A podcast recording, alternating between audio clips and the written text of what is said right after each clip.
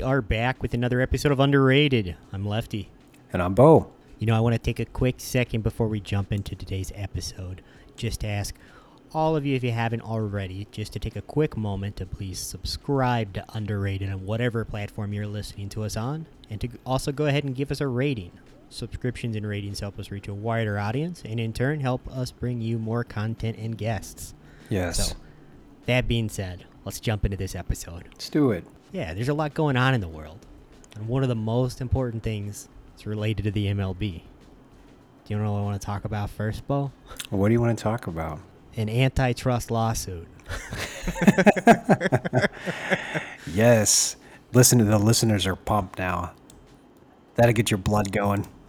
yeah, yeah. We'll touch upon the World Series and also the other, you know, the NWSL championship later. Sure. But first I want to talk about the the bigger news when it comes to arguably the entire structure of the league.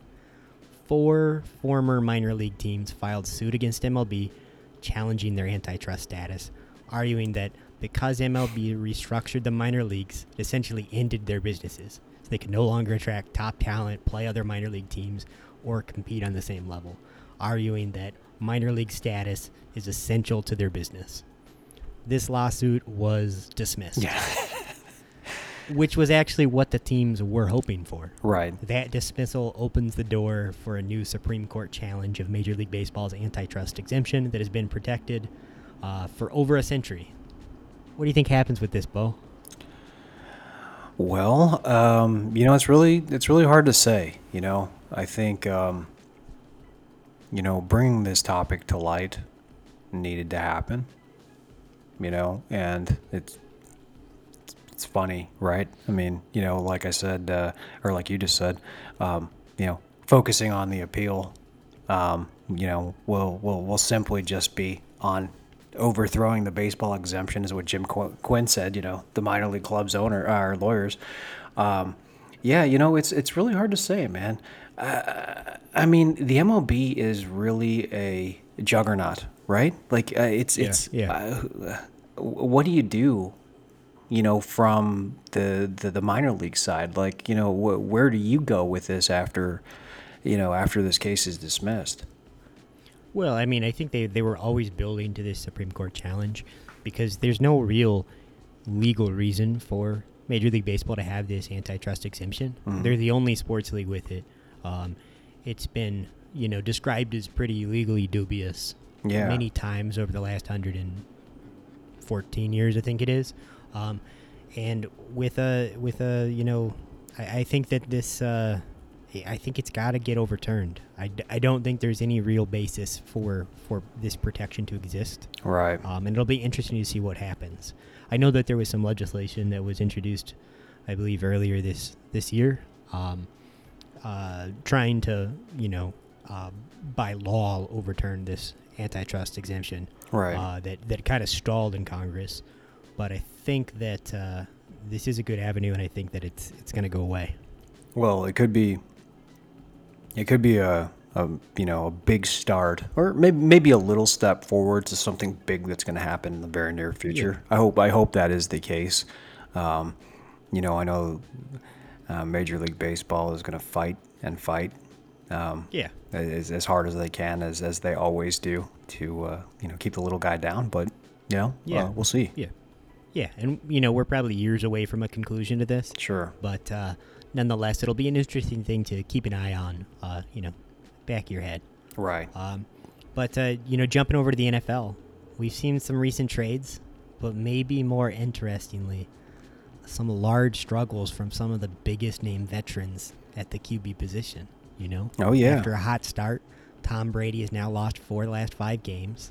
The Colts recently announced that they'll be benching Matt Ryan in favor of Sam Ehlinger. Yeah. And uh, Russell Wilson has somehow gotten progressively weirder and more out of touch each week. Uh, do you think this says anything more meaningful about the game and quarterbacks as they age, or is this just kind of par for the course?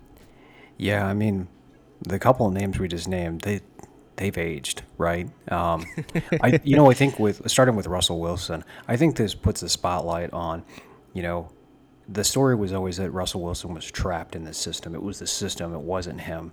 And now you're seeing in a brand new system that has worked for another quarterback, you know, Nathaniel Hackett, who was um, with the Green Bay Packers prior to coming to Denver, had worked with Aaron Rodgers for quite a few years and um, had a great relationship.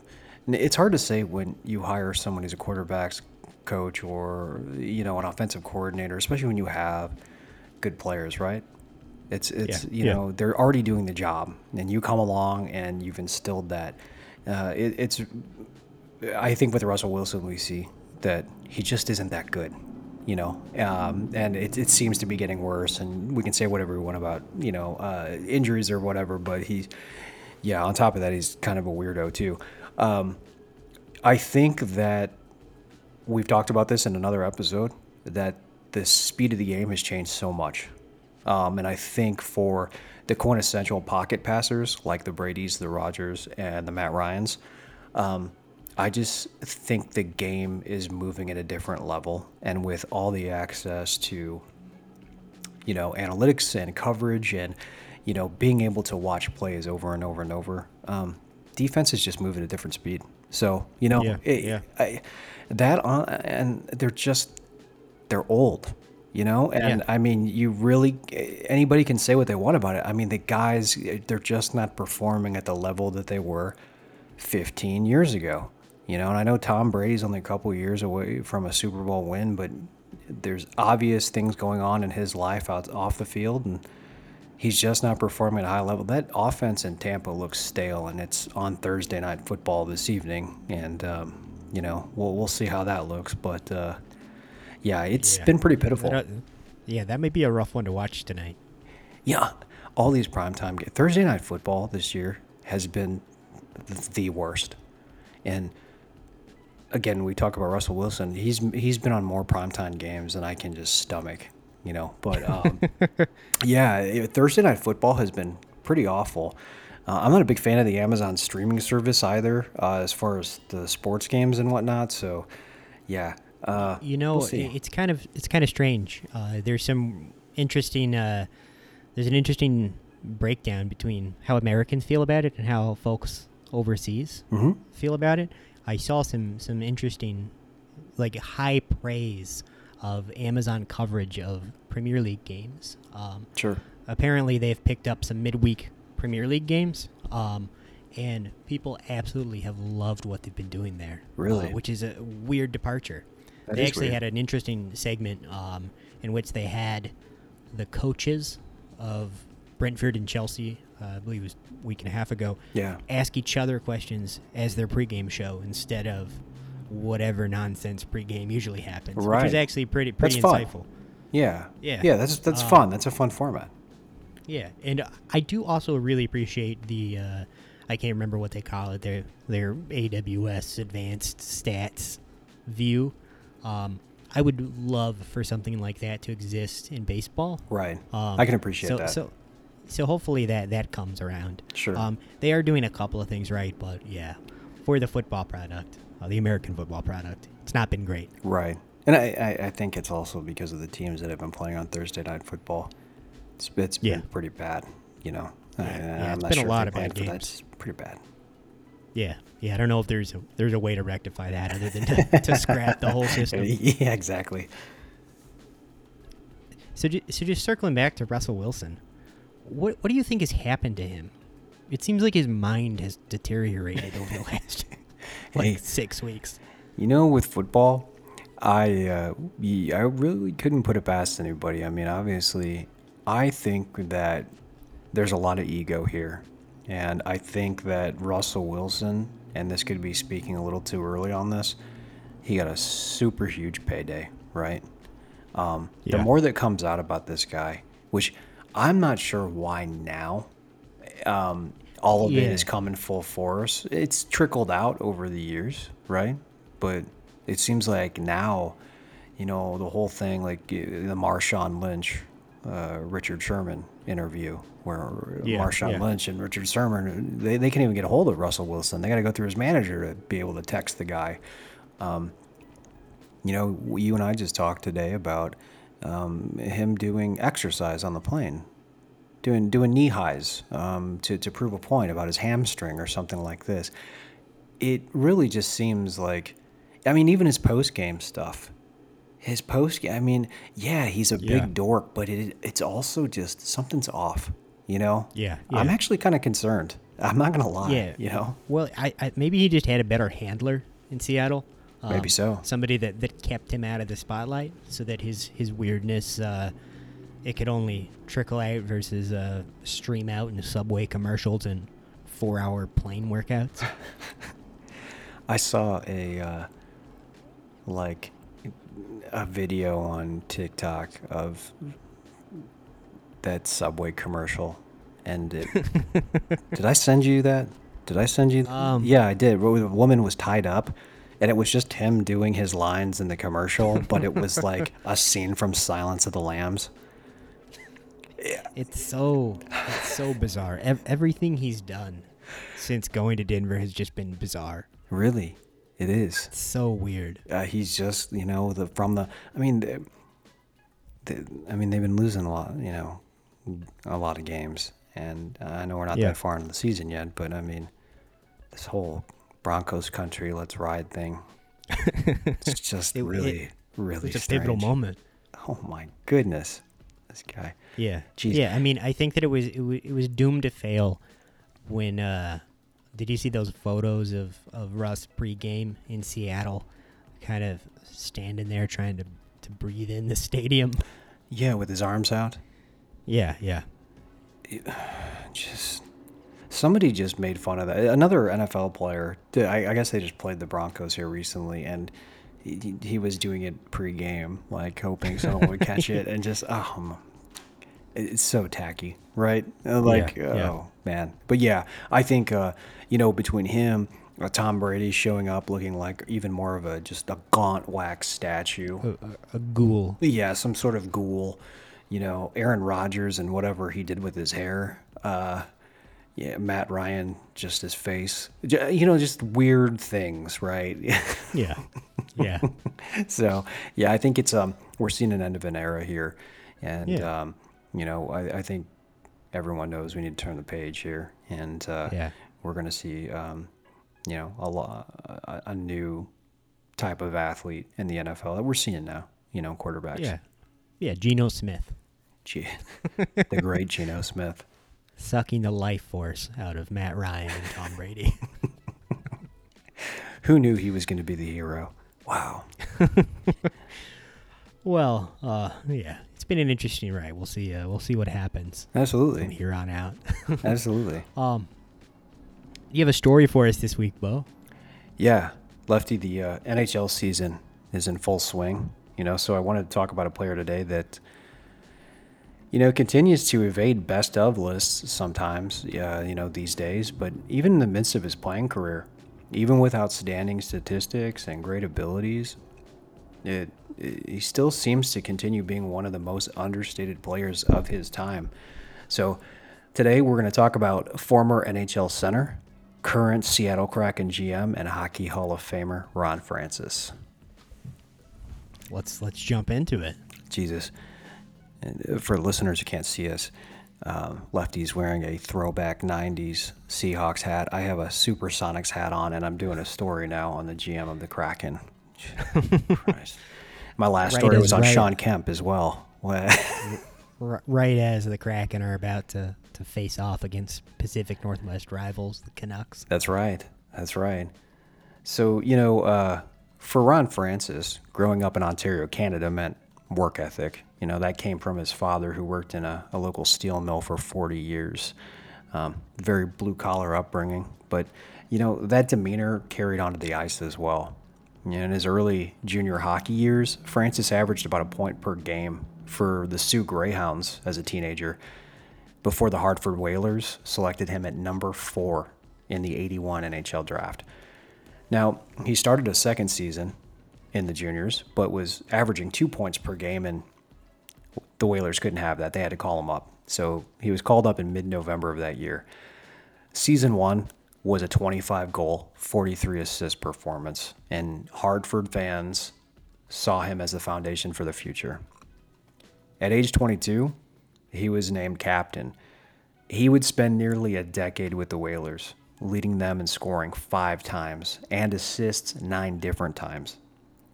He was nicknamed Ronnie Franchise, and it was thought he would help lift this small market team to the Stanley Cup.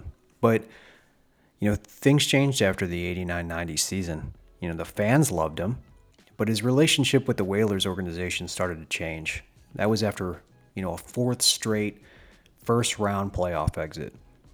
So here we go with contract negotiations. They stall. You know, he's stripped of his captaincy for some odd reason. And as the 91 trade deadline neared, they traded Francis to the Pittsburgh Penguins. So keep in mind, if Francis is only 27 years old at this point, he's going in the prime of his career. You know, overnight he went from the face of a franchise. Now he's the number two center behind one of the best of all time, Mario Lemieux. So, what didn't happen in Hartford happened in Pittsburgh. Francis played a critical role in winning the cup that spring and the following season, too. In 91, he scored seven playoff goals, all at even strength, and four of them game winners. In 92, he led the NHL with 19 playoff assists, and the last of his eight goals was the cup winner against the Blackhawks in 1992. So, needless to say, he was clutch, right? He had the ability to elevate himself and his teammates at big moments. But being on a team with names like Mario Lemieux, Jaromir Jagr, Kevin Stevens, Rick Tocchet, and Tom Barrasso, I mean, Ron Francis was the quietest star on the team and probably in the league. You know, he starred in Pittsburgh for seven seasons. He led the NHL in assists two different times. He won the Lady Byng Trophy for sportsmanship twice during that time. He also won the Selke Trophy as the best defensive forward in the league, and he was runner-up another another year. You know, in 1998, he signed with the Hartford Whalers again, but this time they had relocated and became the Carolina Hurricanes. One of his big reasons for signing, he liked the idea of building interest in the sport in a non-traditional market. So he plays five seasons there. He leads the team in scoring twice. In 2002, he won his third Lady Byng Trophy for sportsmanship. He also won the King Clancy Trophy for leadership and humanitarian contributions for all his time spent within the community, trying to build up this Carolina Hurricanes following and, and, and work with folks uh, who wanted to connect with athletes. You know, he's the captain all five years he was there. And finally, in 02, the Hurricanes make it to their first cup final.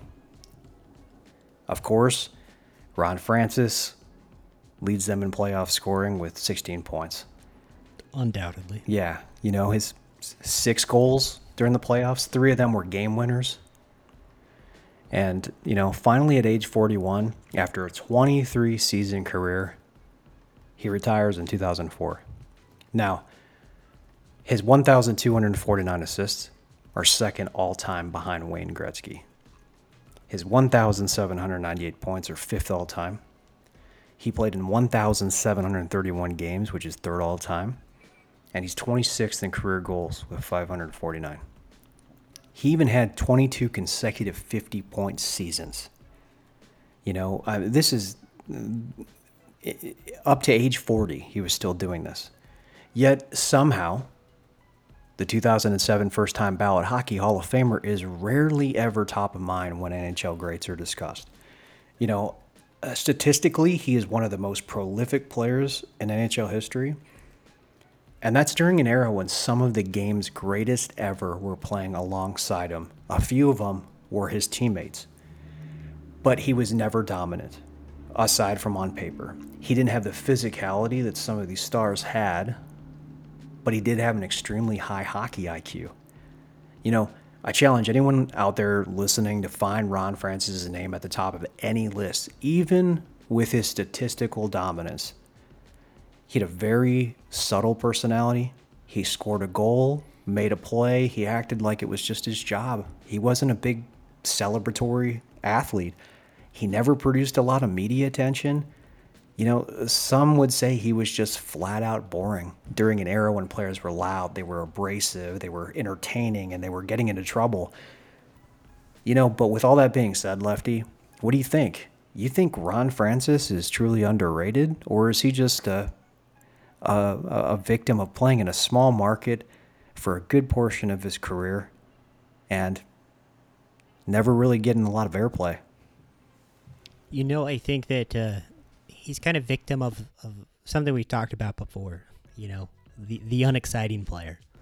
Right. You know, no nobody ever really thinks about the guy racking up the assists as, you know, the guy. The the player that everybody remembers is the guy that scores the goals, not the guy that sets them up. And while he did, you know, score a fair number of goals and, you know, he did have, you know, an astoundingly productive career, especially when it comes to assists. Um, they're just way less memorable than the finish Sure. and that's unfortunate. He also played for a really long time, you know. Um, while while that that does mean more more memories for fans to have, it also means that uh, th- those memorable moments are, are spread out, Right. easier to forget. Right. And as you mentioned, playing in those smaller markets, Hartford, Carolina, um, not not well known hockey towns. Not at all. Right. Um, you know, um, and even now, you know, transitioning to, to Seattle that it historically hasn't had a hockey team, Right. um, kind of following that same trajectory. Um, so, you know, it seems like while he was highly efficient, proficient too at, uh, at assists, he also wasn't the most efficient there, you know? Right. While he's second all time in assists, he's only 22nd when it comes to assists per, per game. Right. You know, he was a real accumulator before that was a real thing in hockey. Playing 23 years is huge. That's a that's a testament to just his durability. For really. sure. Um, and definitely, definitely an underrated player. Um, you know, we, we talk a lot about those peripheral stats. You know, the, the guys that, that that do the smaller things that that go a little under the radar, and uh, you know, Ron Francis was one of those players that uh, kind of did everything right, but none of it was exciting. Right. We've we've we've seen a bit of that. You know, we did you did a story on uh, a guy like Marvin Harrison, you know, who all time is on, you know, statistically right there with some of the best receivers ever to play the game, but not a flashy guy, not a star by any means, you know, and played on a team with Reggie Wayne and Edgerrin James and Peyton Manning. And this is where it, you know, it seemed to end up, right? And I think it's a similar situation for sure. Um, you know, for Ron Francis, he really embraced that though. I, you know, I think he just became very comfortable and happy with being a role player and being able to turn it on when needed, you know. Um, but still in all, you know, obviously a long, long career span spanning over two decades. Um, he was still performing at a high level, you know, near 40 Yeah, years old. yeah. Uh, hockey's an aggressive sport, right? We're not talking about Yeah. coming off the bench uh, as a DH, you know. Yeah, yeah. It's uh, still uh, still productive. still in those later productive. Yeah. Arguably more productive than he was, you know, um, in his younger days when it comes to you know like plus minus. Right, exactly. exactly. He, he had a few rough there years there early in his career, and you know wasn't quite that bad uh, Right. later in his years. right, right. Um, so so yeah, definitely an underrated player, and uh, you know, kind of reminds me a lot about uh, Roberto Trashorras. Yeah. Sorry, um, who you had talked about a few, uh, I guess a month ago, two months ago. Right. Um, you know, you don't get a lot of notoriety for making progressive passes in soccer. Sure. You know? Sure, exactly. Despite despite being the the one of the most important things and kind of the fundamentals of, of scoring goals, um, you know everybody remembers the finisher, not the not the guy that makes the assist or sets up the assist. And uh, you know Ron Francis was was the was the number two. He was Right. the he was the you know Scottie Pippen.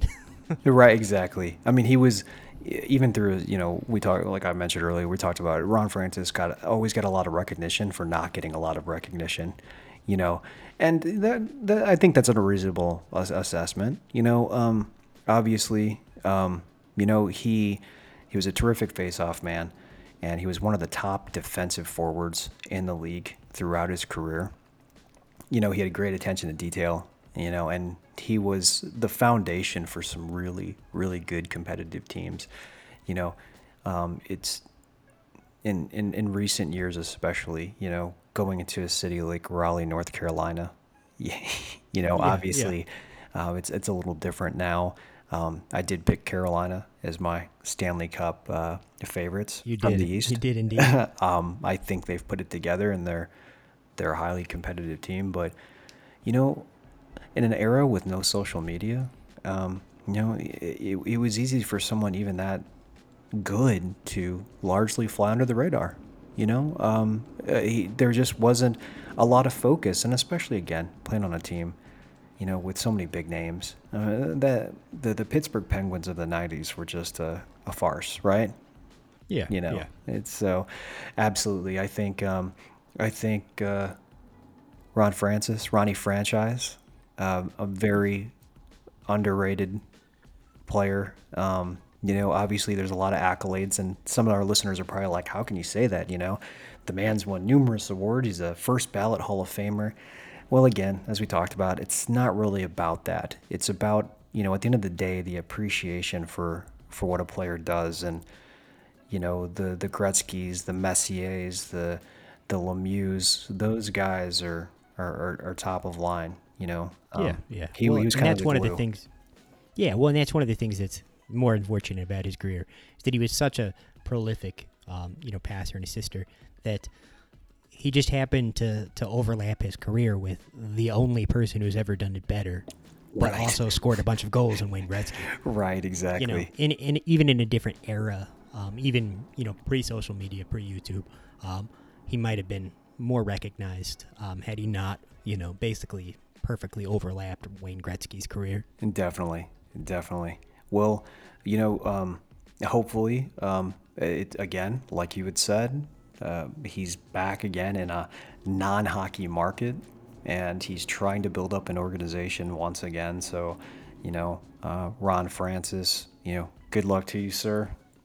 Um, you know, we definitely appreciate your career. I would appreciate it just slightly more if the Seattle Kraken mascot wasn't so gosh darn weird. I don't know. It just debuted a few days ago. I'm not sure if you've seen this. I haven't. I haven't seen. Uh, it's it's pretty bad. Really? What is? Yeah. So I mean, is it like uh, you know, it's some sort of squid, octopi thing? I no, no. It's a thing. It's just like, just some random creature. I, I I really do not know what it is. Does anyone else? If, Oh man, now, now I gotta it's like I- I gotta- described. I wanna it's look this up. described as a. It's described as a Seattle sea troll. Seattle sea troll. Oh my goodness. Let me I, now. I see. I gotta pull this up because um, is that that's some sort of Muppet? That's like it's like it's try, It's like it's trying to be uh, gritty, but gritty's already a thing. We're gonna take a quick break, and we'll be right back with another story about an underrated athlete. And we are back. yes. After a riveting discussion about Ron Francis that was sidetracked by Buoy, the Seattle Sea Troll, uh, that I'd like to talk about an athlete that is essentially the opposite of Ron Francis. Someone who um, is very much not an accumulator, had a very short career, and um, someone that, that was highly recognized for what they did throughout their career. Um, I'd like to talk about an athlete that might be the most adequately and fairly rated player we've ever discussed on this podcast, but someone I don't think you're familiar with, Okay. and someone I posit most of our listeners have never heard of. Today, I want to talk about an athlete that was named the best player of the entire century in her respective sport, despite only beginning to play internationally in 1991. Wow. Today, I want to talk about Cuban volleyball player Regla Torres. Well, you are correct. I I have never heard that name, and uh, never followed much Cuban volleyball. But I like where you're going. Totally understandable. Even in this script, I already anticipated you saying that and wrote totally understandable. oh, perfect. Her dominance on the international stage started during a transitional stage of the Cold War, uh, but also during a time in which domestic leagues for women volleyball were pretty limited. Much like our story of Kresimir Cosic, um, who we discussed a few weeks back, we kind of have to fill in the blanks for a lot of the the Regla Torres story. Sure. You know, not a lot of the the, the match stats and things like that are available, but uh, you know what we've got paints a pretty good picture. Torres grew up in Havana and began playing basketball at the age of eight. Hmm. Sorry, volleyball at the age of eight. Um, and her talent was immediately evident. Despite it not being her primary interest, she was sent to a, sent to a special academy to improve her skills. By the age of 14, Torres was already playing internationally. Wow. At six foot three, Torres was the perfect size for the sport, and is best known for her play as a middle blocker. Um, and for those who aren't super versed in uh, in volleyball, it means she played right up at the net in the center of the court. Right. Yeah. I'm. In terms of yeah. I did. She's a giant. yeah, yeah. Massive. Yeah, yeah. Yeah. Um, and, it, and it's not like a super uncommon size today, but uh, you know, just you know, 25 years ago, it was w- way less common to have have have players in volleyball that large. Sure. Um, and it, it worked for her. In terms of style of play, though, she was known for being highly intelligent and having an advanced understanding of the game that was only backed up by her incredible technical ability. That heady awareness what was happening on both sides of the court really gave her a huge advantage over her opponents, allowing her to take full advantage of her world class spiking ability. She just had this supreme understanding of what was happening around her, positioning, just just phenomenal awareness. right. So by the age of 15, Torres was already a member of the Cuban national team, competing in both the Goodwill Games and the World Championships in 1990. The next year, in 1991, at only 16 years old, Torres helped lead Cuba to a first place finish in the Pan American Games and an FIVB Volleyball Women's World Cup Championship, kicking off what can be described as one of, if the, if not the most dominant period of international sports of all time in any sport. Wow. The next year, Torres traveled to Barcelona for the 1992 Olympics, where she became the youngest athlete ever to win gold medal in volleyball, only 17 years old. In 1993, Torres, still only 18, helped lead Cuba to an under 20 world championship, and then with the senior team, a gold medal in the World Grand Prix and a first place finish again in the FIVB Grand Champions Cup. In Very that World. Grand Prix, Torres won both Best Middle Blocker and Best Server, just reinforcing just how dominant she was everywhere on the court. Wow. In 1994, more of the same, as Torres helped carry Cuba to another gold in the World Championships, this time being named both the best blocker and the tournament MVP. 1995, another FIVB World Cup Championship, as well as another first place finish in the Pan American Games. Oh. In 1996, Torres returned to the Olympics with the Cuban team and captured her second gold medal in volleyball. And the next four years would be more of the same, but now with some domestic success as well, with tournament wins in with teams in Japan and Italy, as well as another FIVB World Cup and World Championship. Cuba seemed unstoppable heading into the 2000 Olympics Yeah. uh, with Torres at the helm. And Torres did not disappoint. She pulled Cuba back from the edge of defeat, capturing her third gold medal at only the age of 25, this time being named the best spiker of the 2000 Olympics and tying only her teammate Karch Kiraly for the most gold medals in this sport. Yeah. In 2001, at only 26 years old, following that dominant stretch we just talked about, Torres was named the FIVB Best Volleyball Player of the Century and inducted into the International Volleyball Hall of Fame That's crazy. at tw- at 26. Wow. And in 2002, Regla Torres retired from playing in the game of volleyball. While Torres still acts as an ambassador of the game and has coached domestic and international clubs since then, she's largely stepped out of the public eye. At the end of her playing career, Torres had stacked up a resume so impressive that it's unlikely to even be approached again. Sure. Her personal accolades inter- uh, included tournament MVPs, awards for best server, best blocker, best middle blocker, and best spiker. With Cuba, she won two FIVB World Grand Prix, three FIVB World Cups, two World Championships, one World Grand Championship Cup, as well as three Olympic gold medals. Wow. Just in a truly outstanding amount of hardware in an incredibly short amount of time. Definitely. But that brings us to the important question. Do you think Regla Torres is underrated? Yeah. I mean, uh, a triple Olympic champion uh, of any sport, um, and and not really knowing the name. I mean, I think that's a disservice to to anyone who could accomplish that feat, but no one has, right? so, yeah. Um, as a teenager, you know, becoming a champion and and and being on these huge stages, you know, we're talking about, you know, Barcelona and and Tokyo and Atlanta and at Sydney, places like that, you know, um, representing your country I mean, this is no easy feat. Um, just to see this resume and everything that she's racked up over her career, and to top it off with a Hall of Fame, you know, essentially induction and a, a, a title calling her the best female player of the 20th century, still, no one really knows that name. You know, I think absolutely, without a doubt, she's underrated in in, in so many ways. Um, and I'm trying to think back. You know, when I was growing up, obviously the Olympics were a big thing in households. You know, everyone tuned in and watched the Olympics as a family. You know, and even thinking back, I just can't recall any coverage um, that I could remember and the name standing out.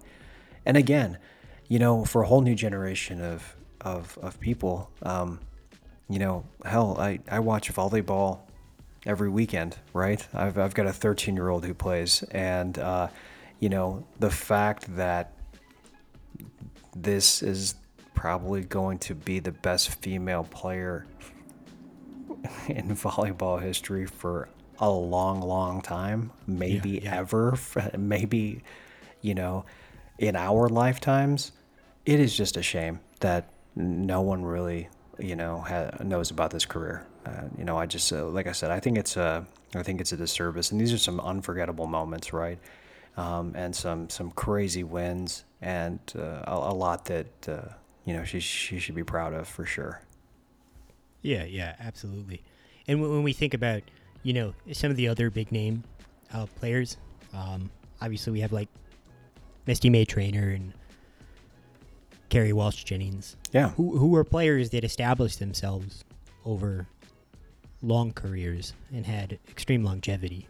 And here's a player that that led a streak of dominance that that'll be unchallenged for forever um, at such a young age in such a short amount of time. sure, Um, sure. I, I, I just can't personally get over the fact that she could be named the best player of an entire century despite only playing nine years in that century. right. It's just just an astounding feat. Um, that that level of dominance in any sport is, is something that's just incredibly impressive. And uh, Yeah, yeah. you know, Uh, I mean, obviously volleyball is not the most popular sport in the entire world, and it's not a super popular spectator sport. Uh, but I think it is important to to kind of recognize greatness where it exists. Exactly. And um, I think without a doubt, Regla Torres is one of the most dominant and great athletes in her sport, in any sport of all time. Right, right. And, you know, uh, just to piggyback off what you just stated, you know, uh, those titles aren't given out so easily. You have to Yeah. accomplish and work for it. Now, thinking of this uh, from a different angle, you know, mm, I'm not sure, uh, you know, it, it could be, you know, because um, she was from Cuba. You know, obviously the world has a, a particular view and has had a view on Cuba for a long time, you know, and I'm not sure if that had any effect on you know popularity or coverage or any sort of um, you know accolades that she could have received outside of her her home country. But still, in all, you know, um, it just it, it bums you out. It so many of these great female athletes, and we've covered a lot of them, have literally gone just unknown for so long outside of you know people who are in that world and i just you know i think Yeah, it's just yeah. a shame it really is because we've missed out on some some really great athletes and and you know somebody needs to give them their, their due diligence right Yeah, yeah, and we and we think you know, obviously things have, have changed quite a bit. Um, one one being that coverage of things in Cuba has, has shifted in the last you know couple of decades. sure Um, and coverage of women's sports has, has changed. We think about you know like the Williams sisters who have transcended just the sport of of tennis Right. um, into you know household names, and I think uh, you know I think Regla Torres is a, is a player that uh, kind of deserves that same recognition, absolutely that same transcendence of the sport. definitely definitely agreed uh, 100% underrated Yeah, so we've got we've got a couple of underrated underrated players today, in Ron Francis and Regla Torres. Um, but uh, we've got some other other exciting stuff happening in the world today. hmm We've got a couple of championships starting. Uh, we've got the World Series tomorrow, yeah first game. The NWSL Championship on on Saturday. yes Uh, both kind of mirror each other a little bit in that we have uh, one expected team, Houston Astros in the World Series, and the Portland Thorns in the NWSL Championship, yeah and then one unexpected team in the Philadelphia Phillies and the uh, Kansas City Current. right You have any any predictions for the uh, for for the World Series or the NWSL Championship? Well, you know what? I am going to turn on some World Series coverage. I like I like these late October vibes with baseball. Um, I oh man, this is tough. Really, I, I want to see the Phillies shock, but I, I think that the Astros are going to take it in six. And uh, as far as the NWSL goes, I feel like uh, KC is riding this momentum. Um, just reading a little bit about them here over the past week or so and kind of following their playoff run here. Um, you know, I don't know too much about the Portland Thorns, but I do know that there's a lot um, within the organization that's happening. Not sure if that's going to be a distraction or not, but I feel like, uh, you know, KC is going to uh, uh, come out on top. So those are those are my two predictions for for for those two series. Yeah, you know, I almost, I think I might agree with you. I think the Astros do it in five. Um, Yeah, but also, you know, I think Kansas City is in good form. Yeah. I think they they can take this. Although, you know, um, Portland star Sophia Smith, also U.S. Women's National Team star, Mhm. uh, was just named MVP today, the youngest league MVP of all time. well, Um, well in the deserved. NWSL. Yeah, So uh, that's uh, you know that's some positive positive momentum uh, coming towards Portland as well. So yeah, you know for sure. that sure. could be a close one. Right. Uh, You know, I, I hope again. We have talked talked about this before. We don't have to go into this, but you know, I, I hope all that stuff doesn't take away from all the hard work these ladies have done. Um, you know, this season, and it doesn't overshadow, um, you know, whatever happens. You know, coming up here. So, um, but just Yeah, great yeah. work. Yeah, it's difficult to balance, um, you know, those worldly events, those league events, um, Definitely. those the horrible things happening with the hard work and success that, that you know these uh, these teams are are are going through. So uh, Sure. yeah, hopefully it's a great game. I'm gonna tune into that on Saturday. and, Definitely. uh, yeah. I, I, I don't know if I'll tune in. I'll probably tune in to, turn, uh, to game one of the World Series tomorrow, just because, uh, you know, got to watch uh, Aaron Nola. Yeah, I don't even think uh, he, has Houston announced who they're who they're starting. Uh, yeah, I believe it's Verlander. Oh, okay. Well, listen, he's another one, man. I mean, uh, Yeah. this guy is just unbelievable. Unbelievable. Yeah, And you know, everyone out there can hate Houston all they want, but I mean, there, there's there's there's something here that's been going on Yeah. for for you know a long time, and it it's it's not banging on trash can lids.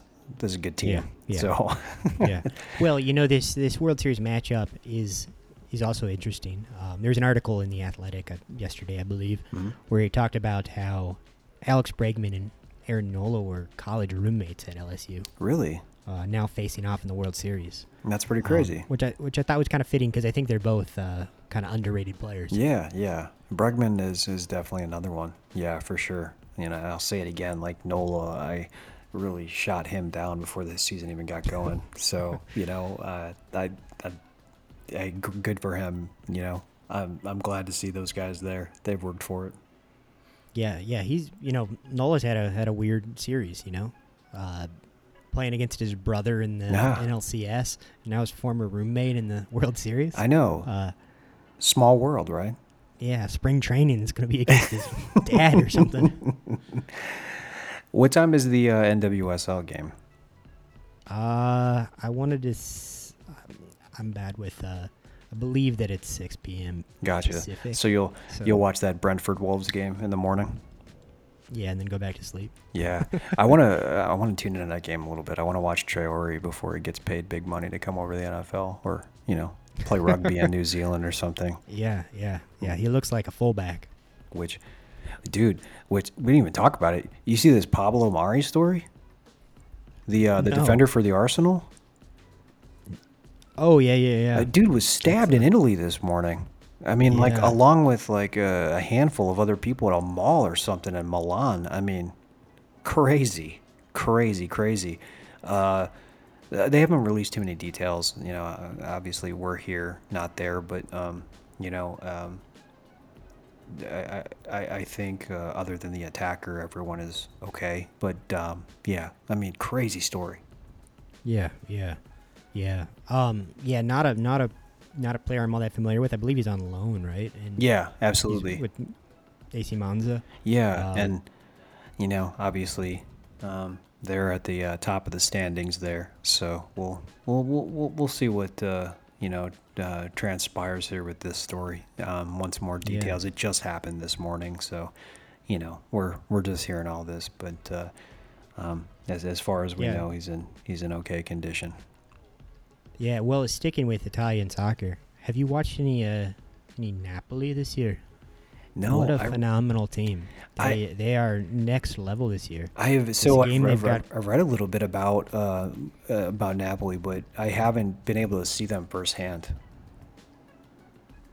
Yeah. Uh, I I don't even know the last time they they lost a game. I don't know if they've lost this season. That's They- crazy. They, yeah, they're next level. This uh, game they've got coming up November first against Liverpool will be a good one. Yeah, definitely. It'll be a good litmus test. yeah, Um, they're they're they've they're they've got nine wins and two draws in the season. wow. Just, uh, Jeez. and they're five and zero in Champions League play. I'll uh, I'll definitely I'll definitely look it up. Um, you know, I don't I, I know we don't cover much of it on here, and you know it's a hot time of year with all the major sports and different things going on. But you know, I'm I'm a lifelong boxing fan, and I'm still Yeah, yeah. I'm still a fan of the sport. Um, a guy named Vasily Lomachenko is a is a Ukrainian lightweight champion, and he's fighting this Saturday at Madison Square Garden. Um, the reason I want to touch on this is earlier this year, his entire family was almost wiped out by a missile attack from Russian forces.